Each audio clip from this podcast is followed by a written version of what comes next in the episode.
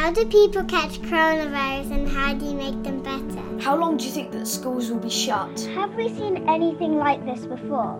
Welcome to World versus. Virus, a podcast from the World Economic Forum that aims to make sense of the covid nineteen outbreak. This week, our guest is Ranj Singh, a T V doctor who specialises in communicating difficult medical subjects with young children. The star of the B B C show Get Well Soon takes questions from children ranging from six to eleven and gives grown-ups advice on how to talk to kids about covid nineteen. Kind of gauge how much your child knows about it already and what their particular worries might be. You might be quite surprised they may not be worried at all, or they may be worried about something completely different to what you were expecting. Subscribe to World versus. Virus on Apple, Spotify, or wherever you get your podcasts. I'm Robin Pomeroy. Later we'll hear from vocal artist Reeps One, who's recorded a number for Yo-Yo Ma's hashtag Songs of Comfort, where musicians play from home to keep up the spirits of a world facing the virus.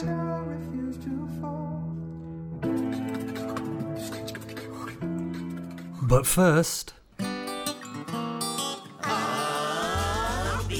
Ranj Singh is a real medical doctor, but for the young viewers of the B B C T V channel CBeebies, he's the friendly face who explains to them what illnesses and injuries can do and what they can expect if they have to visit hospital. Be healthy and get well soon. He kindly agreed to join a call for World versus. Virus to take questions from three current and former viewers of the programme. If you want to know what children from six to eleven years of age would ask a doctor about coronavirus, keep listening. Be healthy and get well soon. It was a lively Zoom call with many of the usual glitches. There he is. Hello. Hello. Hello, Doctor Ranj. You're on mute, of course. You're on mute. But first, I asked Doctor Ranj how parents should talk to their own children about covid nineteen.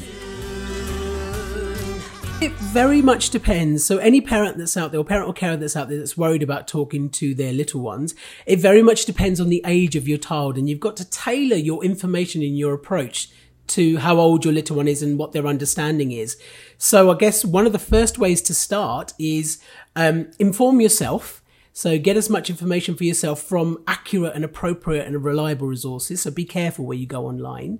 And then kind of gauge how much your child knows about it already and what their particular worries might be. You might be quite surprised they may not be worried at all, or they may be worried about something completely different to what you were expecting, wondering why they can't see their friends rather than what the virus is itself. So younger children will be a bit more concerned about how the world around them has changed, what their why their routine has changed, why they're unable to see certain members of family, potentially why they're unable to see friends, unable to go to school and do the normal things that they usually would do.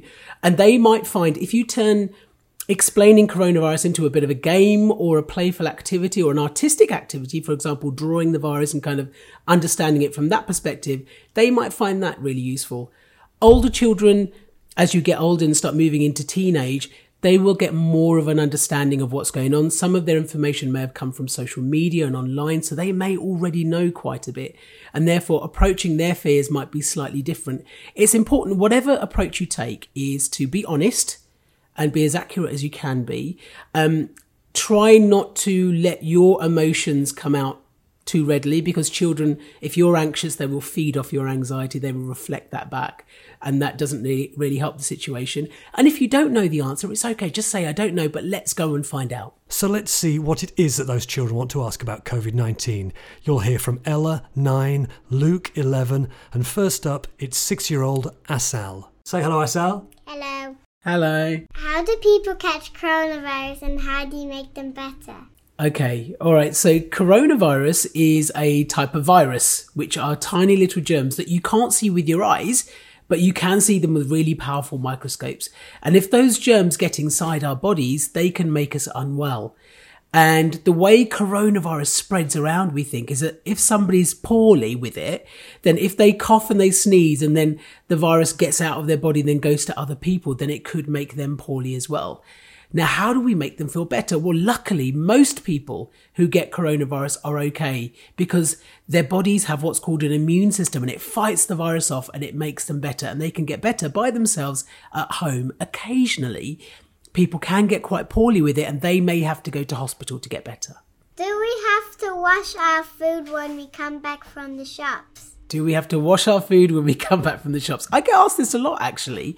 So what we do know is that coronavirus can get onto surfaces like worktops or uh, paper or wood or metal, and it can sit on there and it can survive for a little bit of time.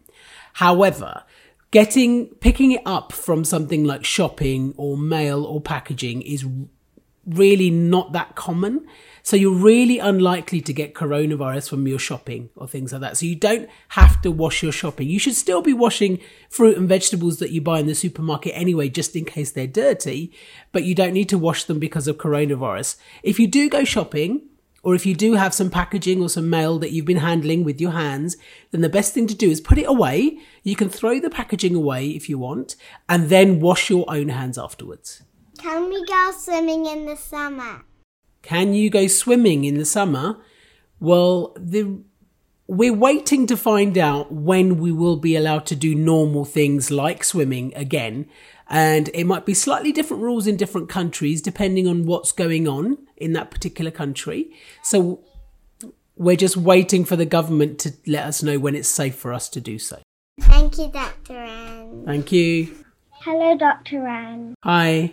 My name's Ella and I'm nine. I'd like to know, how hard is it battling the coronavirus? Ooh, good question, Ella. So we know that most people who get coronavirus are going to be absolutely fine because their immune systems are really good at fighting it off, especially children. Children's immune systems are really, really good at fighting off coronavirus, and they're the least likely to become really unwell from it. However, some people can become quite poorly and they might need to go to hospital. And this is especially the case if you're very old or if you've got long-term medical problems. And that's why it's really important for the rest of us all to protect those people as much as possible. Do we know how many people have caught it out of every one hundred? Oh, that's a tricky one. So this very much varies according to where in the world you are, which country you live in, as to how many people have got it. We don't actually know how many people have caught coronavirus, but we do know that lots of people will have it and they will be okay looking after themselves at home.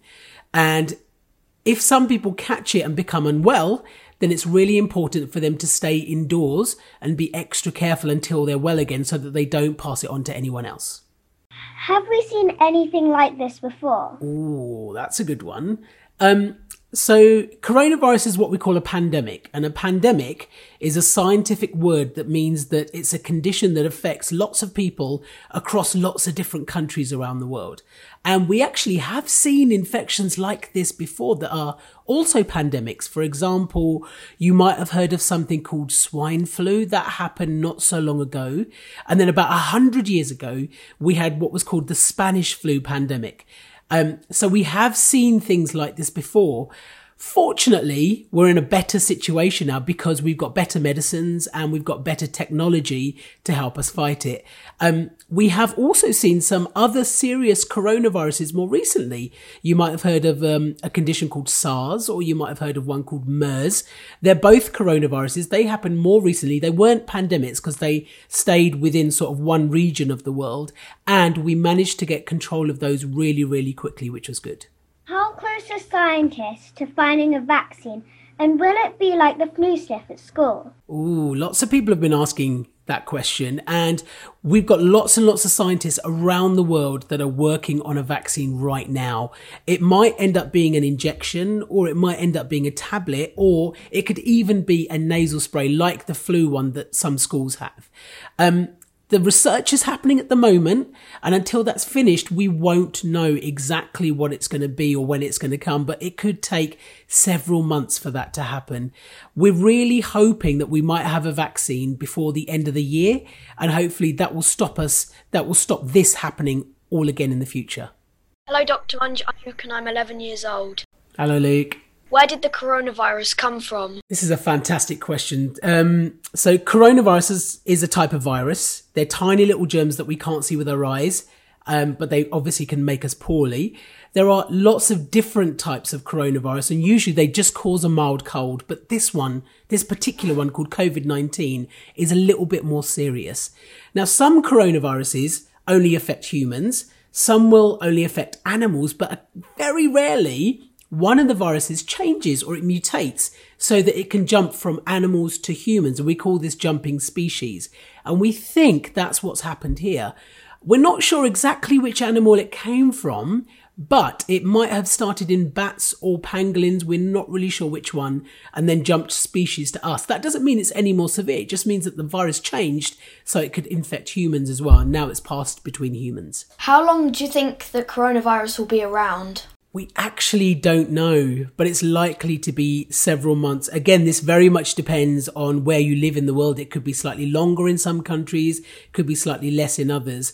We know from looking at other countries like China that you can control it and it does get less common, but we don't know how long that's going to take, and we don't know how long it's going to take to get rid of it completely.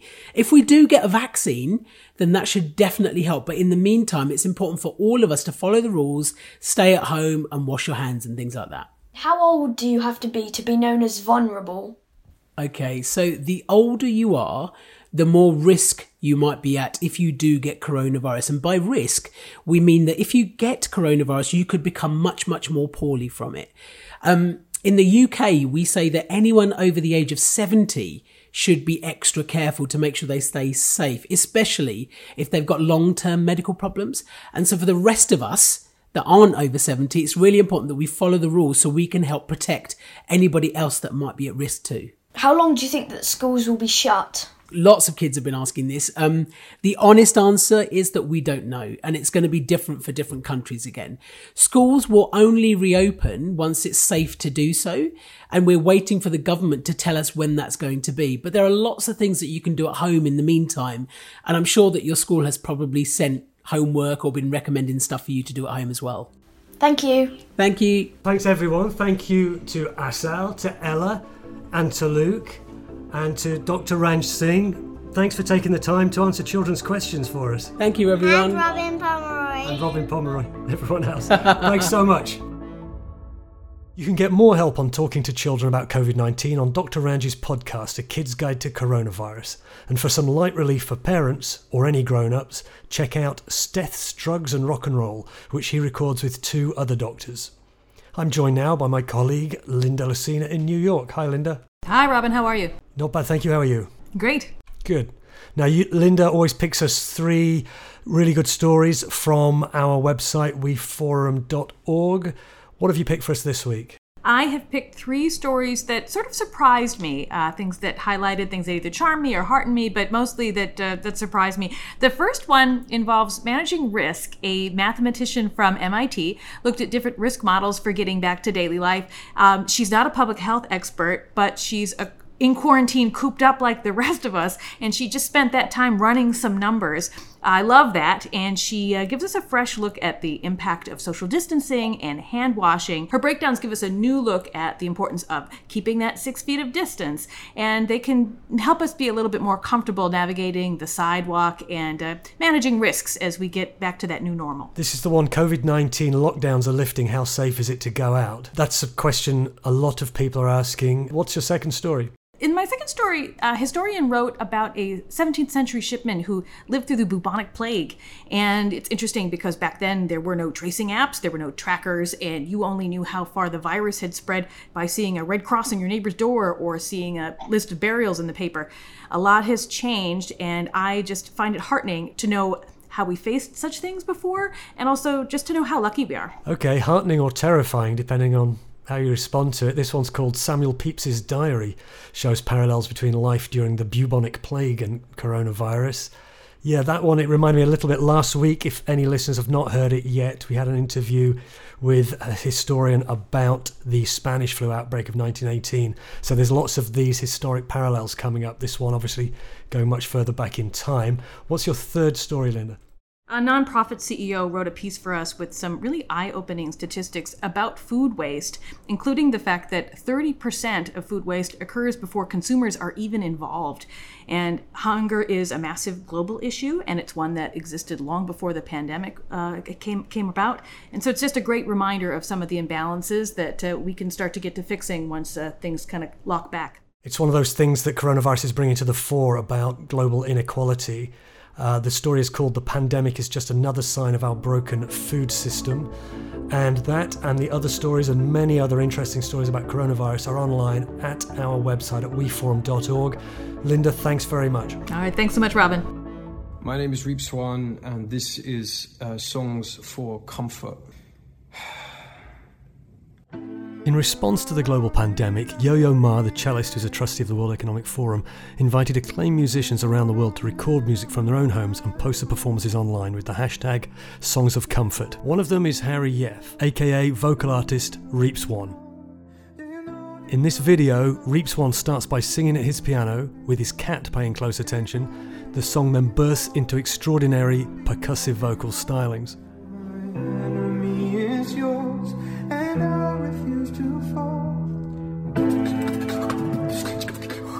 You can see the video on our Twitter feed at W F and find others by searching for hashtag Songs of Comfort.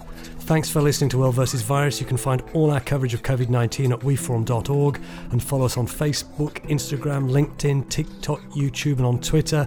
Please subscribe to receive the podcast every week. Just search World versus. Virus on Apple, Spotify or wherever you get your podcasts. My thanks to Gareth Nolan and Kate Whiting for helping producing this week's episode, and we'll play out with the full performance Reeps One's Song of Comfort.